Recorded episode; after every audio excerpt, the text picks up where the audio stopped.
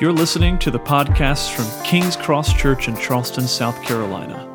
If you'd like to learn more about us, visit kingscross.org.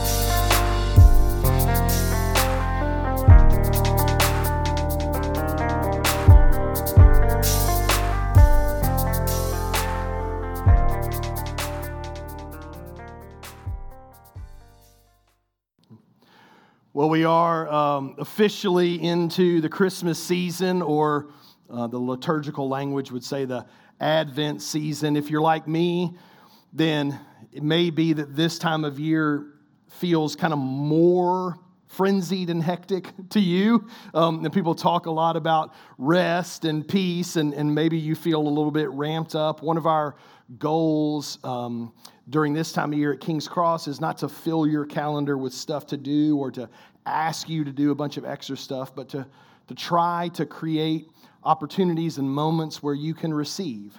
Uh, and, where, and, where, you can slow down a little bit and, and enjoy with your family um, some of the things that are going on. We have put some of these seat drops um, in front of you over the last few weeks, and they're all out on the tables right when you exit the sanctuary. There's a table there in between the doors. Um, this one is a little holiday schedule. It just tells you the major days that we have things going on there. And so if you don't already have one of these, I'd encourage you to grab it. Um, maybe throw it up on the refrigerator, put it in your phone. That's the way I do it because I can't keep track of anything unless it's in my phone. Um, and so there's some opportunities there that I hope you're aware of. This one um, is something that we're doing for the first time. And I'll be honest, I've never even heard of a church doing it. Um, it's a Christmas camp that is three days um, over Christmas, the 19th, 20th, and 21st of December. Um, in just a brief little window from 9 to 11.30 in the mornings for kids ages 4k to fourth grade um, and so it's a two and a half hour window, three days right before Christmas, where you can get your kids out of the house. Um, by that time, you probably want them out of the house, uh, and they can get engaged in some things. We already have 58 kids signed up for this. That's great. And so um, the deadline to register is December 10th. So uh, parents, um, jump on that. Invite. I had a friend of mine this week who said, "Is it okay if I share this with like? Um, I have some moms that are on a text thread." I'm, I'm like, "Yeah, that's why we're that's um, that's why we're doing it." So I think it's an awesome idea that Megan had um, that is cranked up, and also we could probably use maybe another ten or so volunteers. Um, our guess is what we're planning for is hundred kids.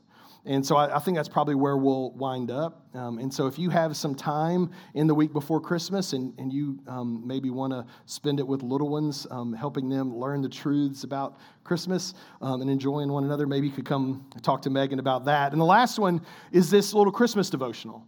And uh, Josh put this together. Um, there is uh, devotional readings for each week during the Advent season on the back. And they're really designed to do two things. They're designed to prepare your hearts for this time. So if you have been reading along this past week, um, Josh has organized those readings to get you ready for the sermon this morning. But it's, they're also designed to prepare you for what's coming in 2023. So in 2023, we're going to preach through the entire Bible. It's in a series called The Story. It's going to be a 52 week long series. January 1st and December 31st are Sundays. And so we're going to start literally on the first day of the year and end literally on the last day of the year. And I think it's going to be fun. There's some chapters built into it, so it's not going to seem like one big sermon series. It'll seem like 10, kind of, which is actually more than what we normally do. And there's going to be a customized reading plan along with that for the whole year. Um, the community group activities are going to be organized around that. Uh, I think that it is going to be. Um, kind of one of those signposts in the life of a church. Um, and perhaps for some of you who really, um, if you're kind of honest and, and willing to be truthful in church, would say maybe you're not as familiar with the overall story of the Bible, maybe parts and pieces of it, but the overarching story maybe is something that has been a little lost to you over the years. And so um, I think it's going to be a really, really awesome series. We're, we're really looking forward to it. We've been working on it for months.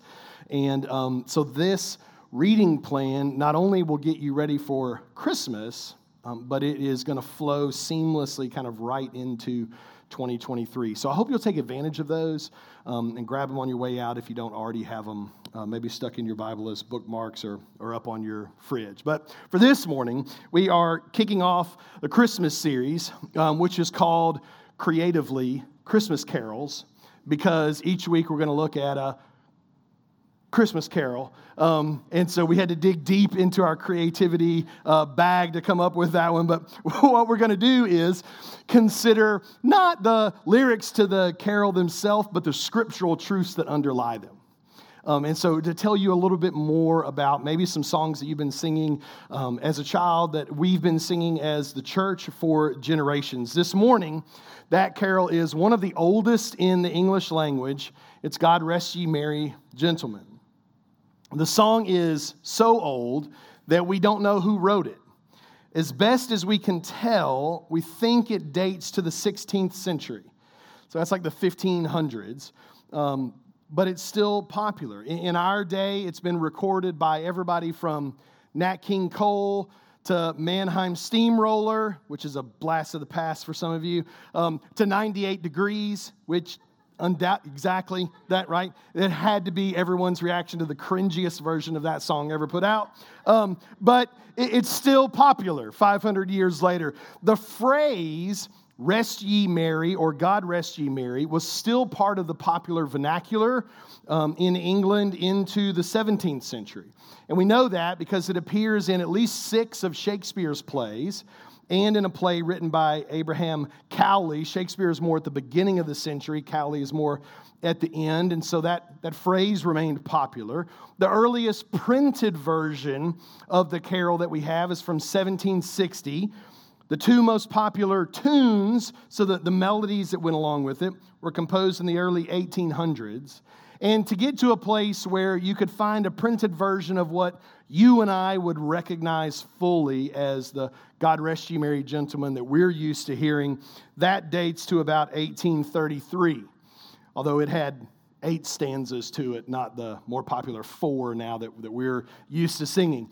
And the reason that I wanted to start with this one is because I'm intrigued by how often the title itself is misunderstood. So when I was growing up, and I would read or sing this song, what I heard was, God rest ye, merry gentlemen. Right? So, because the content of my public school education in Kentucky didn't include archaic English idioms, um, what I heard was, May God give peace and rest and calm to all you happy guys. That, that's what I heard. But that's not the phrasing. The phrasing is, God rest ye merry, gentlemen. And the two words that kind of trip up our modern ears there are rest and merry. Because rest to us sounds like the nap I took yesterday during the World Cup, which was refreshing. Right? But that's not what it means. Rest back then in archaic English meant to keep or to make. God keep you or God make you. And merry is much stronger than like happy go lucky, right? Or like, like, you know, just bubbly. Uh, it, it's not that. It means something closer to like an abiding peace and joy. And sometimes, if you go on the internet and, or you read around or you're reading an article, and they'll say, well, merry back then meant something like mighty or strong. And that could be true in certain characteristics. But the chorus is tidings of comfort and joy. Tidings of comfort and joy. And so we know in context that the way that the songwriter meant it um, was something more like, may God grant to you and keep you in and abiding peace and joy. Now, I didn't hear that growing up, but, but that's, that's what the song's after. May God make you peaceful and joyful. May, may keep you that way by his power. And so the question for us is well, what is it about Christmas that would do that for us? That, that would make us and keep us peaceful and, and joyful? What, biblical truths are we singing about in this 500 year old Christmas carol that if you understood them, if you believed them, would comfort your soul in a world that sometimes seems anything but peaceful and joyful? I think that's the question. Let me give you two answers and an application. Two answers to that question and then an application of it. So the first answer is that you can have peace and joy because Jesus came to save.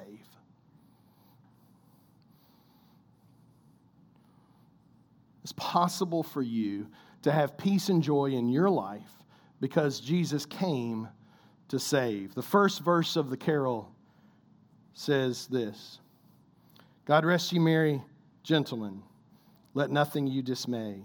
It's hard not to sing it, right? For Jesus Christ our Savior. For Jesus Christ our Savior was born on Christmas Day to save us all from Satan's power when we were gone astray. God rest you, merry, for Jesus was born. Why? To save us all from Satan's power when we were gone astray. The opening verses of the New Testament, Matthew records the following in Matthew 1, verses 18 to 21. He writes Now the birth of Jesus Christ took place in this way. When his mother Mary had been betrothed to Joseph, before they came together, she was found to be with child from the Holy Spirit. And her husband Joseph, being a just man and unwilling to put her to shame, resolved to divorce her quietly. But as he considered these things, behold, an angel of the Lord appeared to him in a dream, saying, Joseph, son of David, do not fear to take Mary as your wife, for that which is conceived in her is from the Holy Spirit. She will bear a son, and you shall call his name Jesus, for the, the reason that that's his name is that he will save his people from their sins. Jesus himself says of himself in Luke 19:10, the Son of Man came to seek and save the lost. This is the purpose of the coming of Jesus to save people from the consequences of their sin, namely spiritual death and eternal separation from God. And that sin is not just a mistake, it's not just a slip up. You know, it's, it, it's not just, well, I tried and things didn't go quite right. That sin, yours and mine, is satanic, literally. The Apostle John in 1 John 3 8 writes this Whoever makes a practice of sinning is of the devil, for the devil has been sinning from the beginning.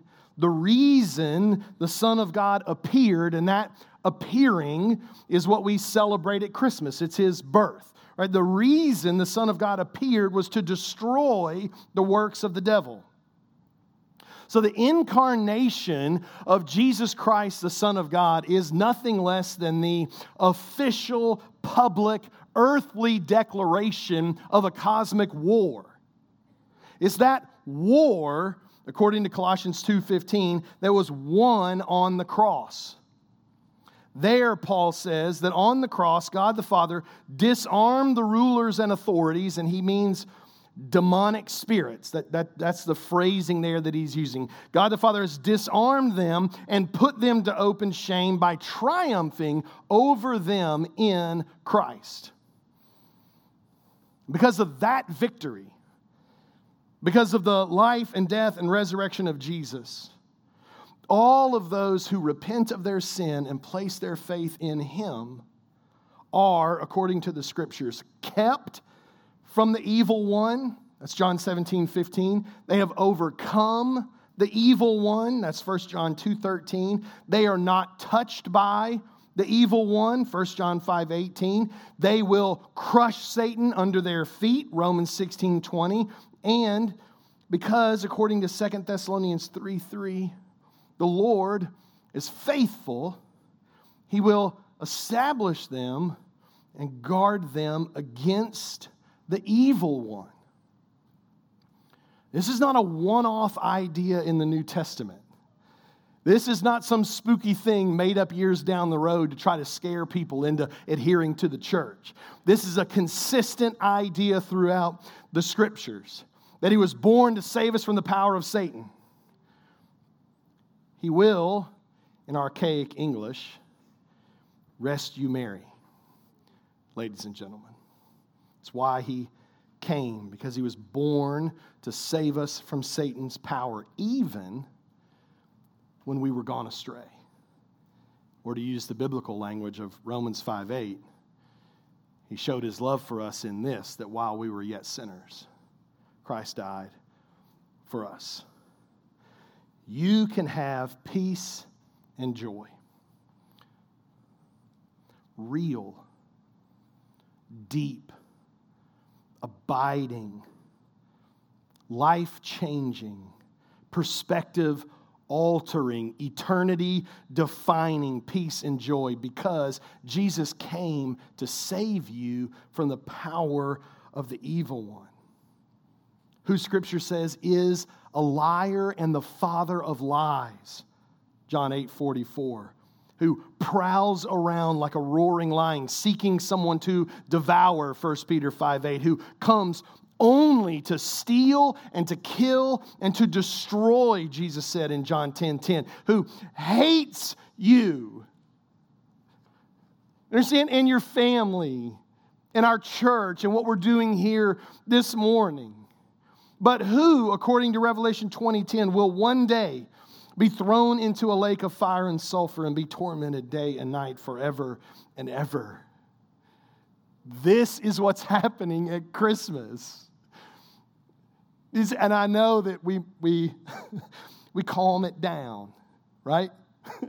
but it's not a calm. That baby that's born in a manger, his name is Jesus because he came to save.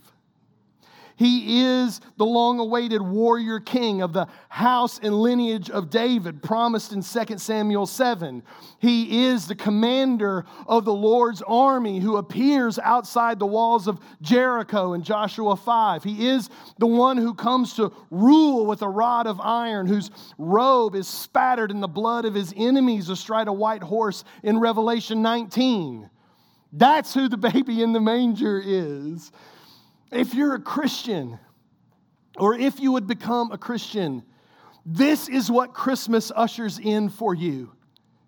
This is who Christmas ushers in for you.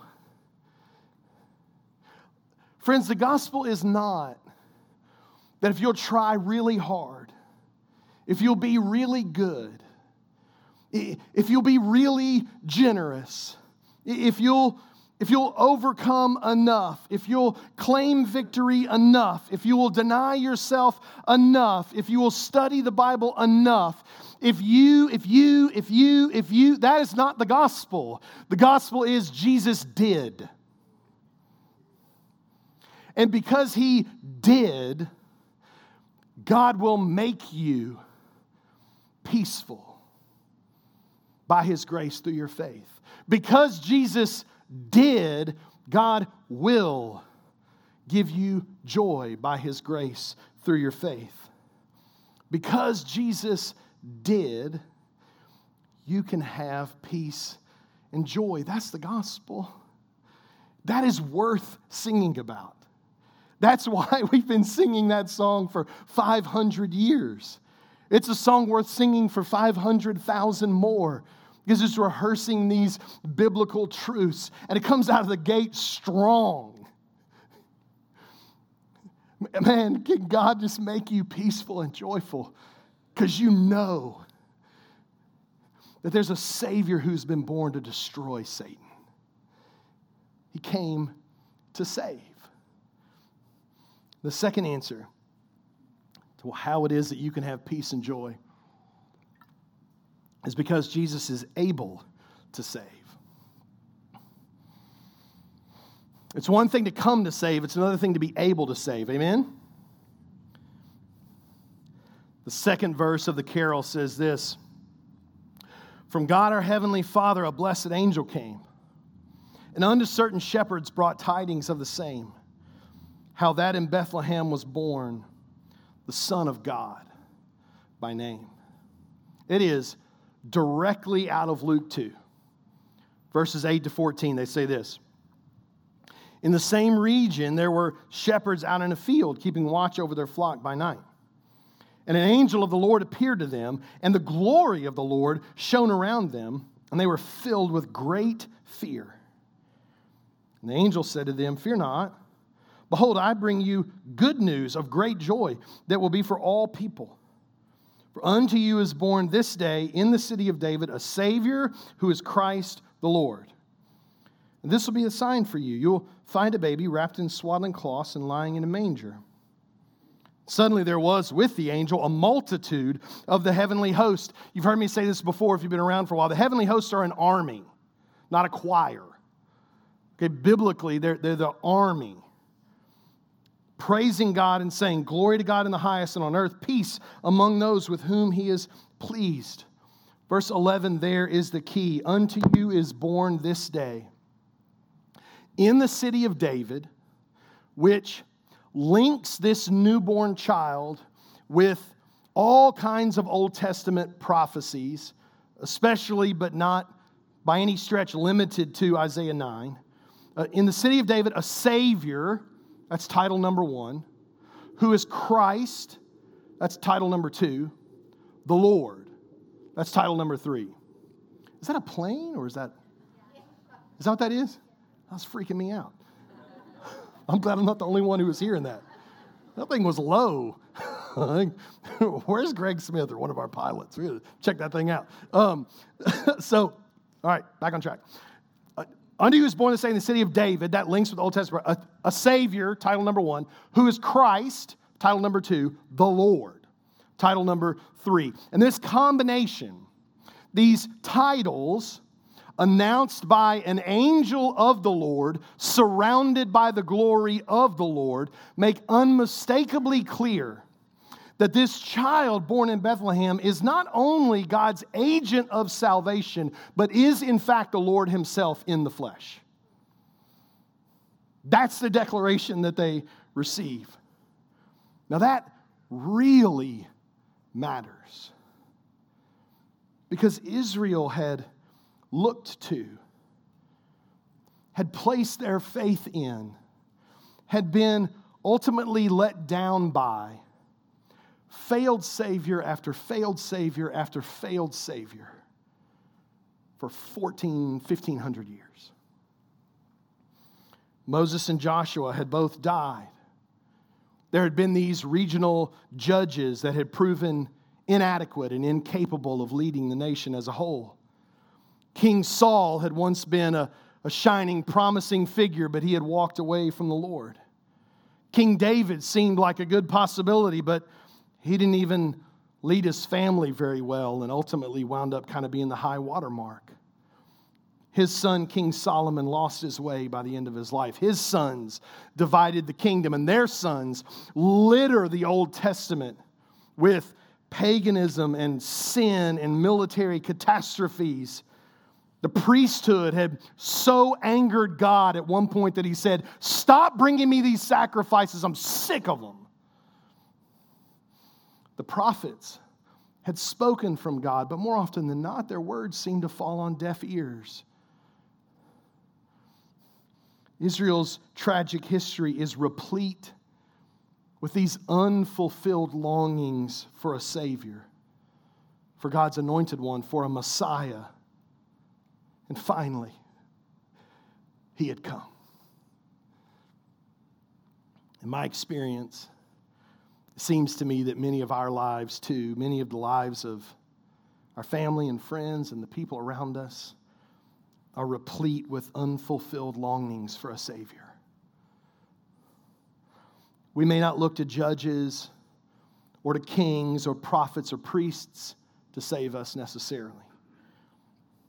But how often do we look to a spouse or to our children or to our work or to our degrees, our social networks or our online influence?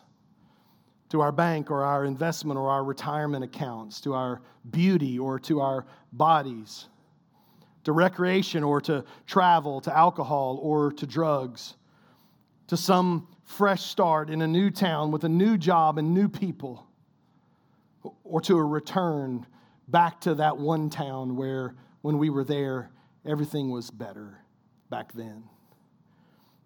We look to any number of people and places and experiences, things to try to save us from some imagined hell.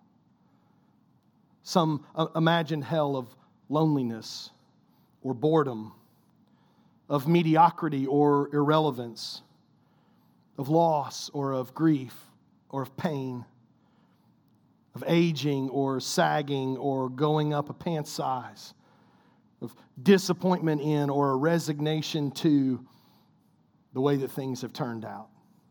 It's really not the way that we planned at all. And inevitably, what we find is that none of those things we look to can actually save us. Because our, the weight of our expectations, the, the weight of our hopes, is just too heavy. The, weight of our lives is just too heavy for those things, for those people, for those experiences. They can't bear it. And what we find is there is no person, there is no place, there is no experience, no thing that actually has the power and the will to save us. But, friends, Jesus is able to save because he's the Son of God in the flesh. The problem that Israel had, the problem that so many of us have, is not that we haven't met the right person it's not that we haven't enjoyed the right experience. It's not that we haven't found the thing that we've been looking for that is finally going to bring us peace. It's finally going to lead us into joy. The problem is that nothing and no one on earth can. That's our challenge. Only God Himself can do that. So when an angel, blindingly reflecting the glory of God the Father Himself, breaks into this broken world and says, Unto you is born this day in the city of David a Savior who is Christ, who is Messiah, who is the Lord Himself. That is the greatest possible news because it's not just that a man named Jesus came to save, it's that Jesus, the Son of God, is able to save. So, what we celebrate at Christmas, what we sing about at Christmas, and really all year long, what we sing about is not ambition, it's accomplishment. It's not a promise made, it's a promise kept. It's not the hope of something unseen. It's faith that has been made sight in the incarnation of Christ. In Bethlehem was born the Son of God by name. And he, the Son of God by name, came to save and is able to save. Now, maybe we take that for granted because we live on this side of the cross. And for our entire lives, and for the entire lives of everybody that, is, that whose name we can even remember, that truth is something that we have known. But Israel did not take it for granted because promising figure after promising figure after promising figure had come to save and not been able to. So God says, I'll do it myself. I got it. I'll send my son because he's able to. The third stanza of God Rest You Merry Gentlemen is really a repetition of the same theme that's in the first stanza. And then the fourth stanza having reflected on the truths of who Jesus is and the truths about why it is that he came, this anonymous songwriter gives us this application. He says, Therefore, praise him and love one another. Praise him and love one another. The lyrics to verse 4 go like this. Like in my head, I don't know, y'all don't preach, but um, if you do any public speaking or anything, it's completely possible to be talking, but then in your head be thinking of something completely different. right? I don't, I'm not, don't think that's unspiritual. It's just, you know, maybe it's a little ADD. I don't know. In my head, I hear these planes, and all I think about is the opening scene of Red Dawn, right? Where it's like, if you're old enough, not that new Red Dawn, that's horrible. Like the actual Red Dawn, you know? It's like, I just, uh, we got these windows. If they see people parachuting, I'm gonna freak out. So, um, sorry, I'm just, you know, this is the way it is. Okay. um, therefore, focus. Praise him and love one another. Okay, the lyrics of verse 4 go like this. Now, to the Lord sing praises, all you within this place, and with true love and brotherhood, each other now embrace. This holy tide of Christmas, this season that Christmas ushers in, all others doth deface. This is the greatest season, he says. Praise him and love one another. Isn't that just the right application of all right theology? Like, if you're studying the Bible, if you're listening to somebody preach, like, if at the end of the day, there's some application that goes against love God, love your neighbor, they, have missed it. Like, you've missed it. We read earlier from Luke 2, but if you keep reading through Luke's historical account of the life of Jesus, you'll get to Luke 10, and it's this great scene where there's a lawyer and he's asking Jesus this theological question. And he says, um, like, what is the greatest commandment? verse 27, Jesus says, You shall love the Lord your God with all your heart, with all your soul, with all your strength, with all your mind, and love your neighbor as yourself. Right theology leads people to love God and to love their neighbors. This is what happens. If the story of the Bible is true, and at King's Cross, if you're new, if it's your first Sunday and you're a guest, we believe that every word of the scripture is true, inspired by the Holy Spirit, written through the personalities of men as they're carried along by Him. If Jesus Christ was born to save, to save us from the power of Satan, if he is in fact the Son of God by name, can you think of many things more worthy of praise than that? I mean, if that is true, what can you think of that is more worthy of singing the praises to God about than that? And if those things are true, then they're not just true for you, they're true for the people around you too. That family member who said that thing at Thanksgiving that you're still upset about, there's a sinner in need of a Savior. That friend that you thought would always be there and then something happened. Sinner in need of a Savior. Your angry atheist neighbor. That's a sinner in need of a Savior. Your coworkers and your congresspeople, your banker and your barista strangers on the street, and the person sitting next to you right now. One and all sinners in need of a Savior. And watch this if you understand that, that levels the playing field. Because at the foot of the cross, no matter what their race or gender or ethnicity or educational level or socioeconomic standing or age or family status, at the foot of the cross, they are no better and no worse than you. And you are no better and no worse than them. So, with true love and brotherhood, each other now embrace.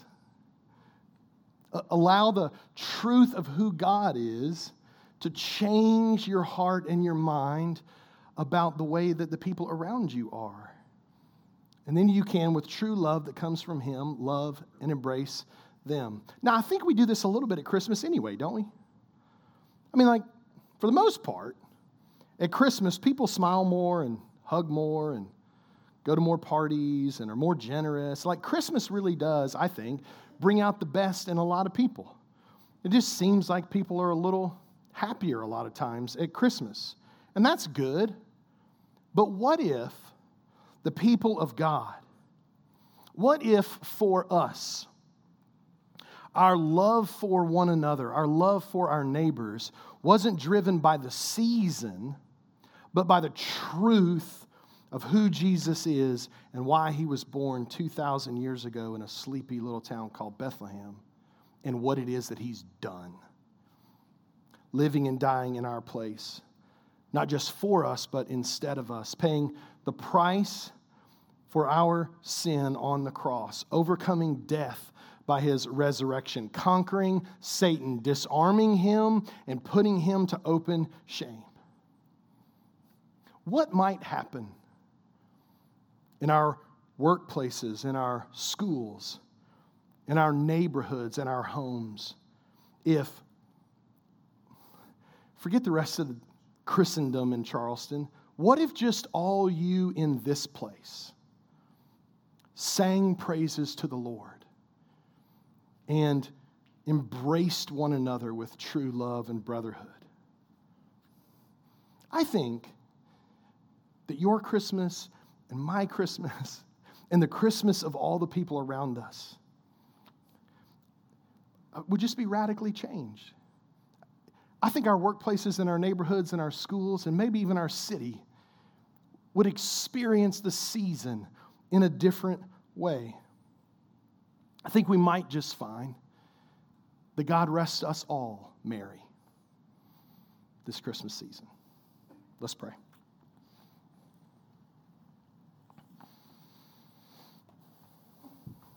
Father, we are stunned at the enormity of the truth.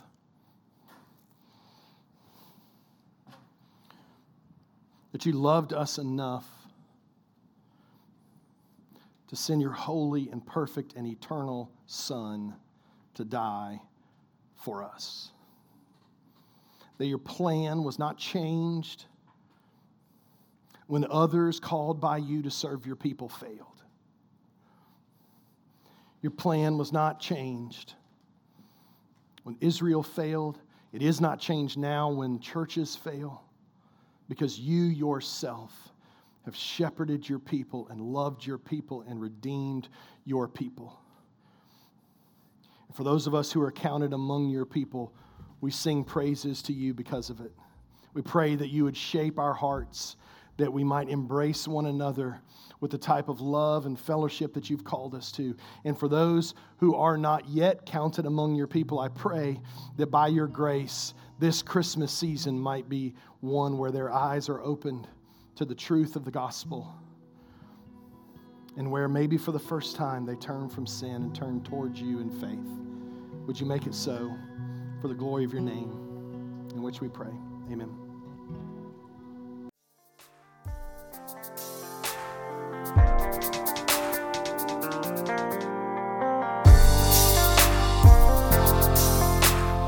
Thanks for listening to the King's Cross Church podcast. We hope that you were encouraged by the Word of God today. Take a moment to click the subscribe button on your screen, and you won't have to come searching for us next time. Until then, the grace of the Lord Jesus Christ be with you all.